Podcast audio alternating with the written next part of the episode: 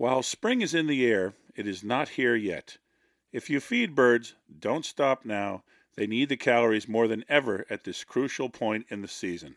Aside from the usual suspects that have been coming to feeders all winter, keep on the lookout for new arrivals.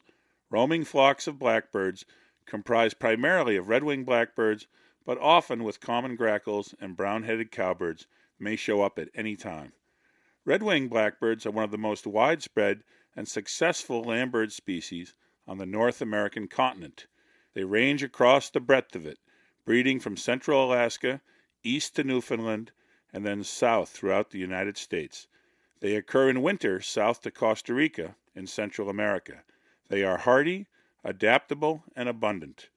Most of these early arriving migrants are continuing further north to breed. While visiting the Cape and Islands during late winter and in the spring, they are interested in feeding constantly, attempting to gain and store energy for the final push to more northerly breeding grounds. Red-winged blackbirds have appeared earlier, heading north each year for decades. The northbound migrants currently showing up are 10 days earlier than just a decade ago. They have just turned up at feeders all around our area. Since small numbers of these birds spend the winter, it is hard, if not impossible, to know if a few birds are new arrivals or overwintering individuals changing their behavior patterns and daily schedules. However, when flocks of redwings, virtually all males, arrive, it becomes clear that these are migrants. The male birds move north a week or so earlier than the females. They want to be the first to stake a claim by singing loud and often to the best breeding habitats. The days are getting longer. This is a welcome development, and the natural world is tuned into the photo period at a level we can barely conceive of.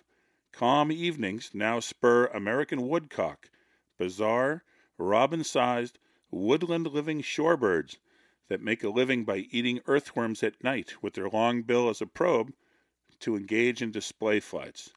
These nocturnal birds, while rarely seen, are surprisingly common from now until late April. The easiest way to find them is to proceed to an overgrown field just before dusk. As darkness descends, the birds begin their display calling and flights.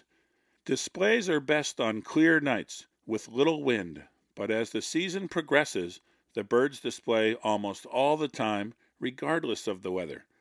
I prefer to check them out doing their thing early in the season before the ticks become really active. Ticks are sluggish when it's cold. The display calls and flights of these birds is truly a wonder and one of the greatest natural history events to hear and witness anywhere on the planet. The male makes a loud call that can be heard a half a mile away in calm conditions. The birds keep this up for a short while, then get airborne, climbing into a high, slow spiral with a high-pitched twittering sound created by their stiff flight feathers. They then drop back to earth and repeat the entire display. They will keep at this for an hour or more before heading out to feed.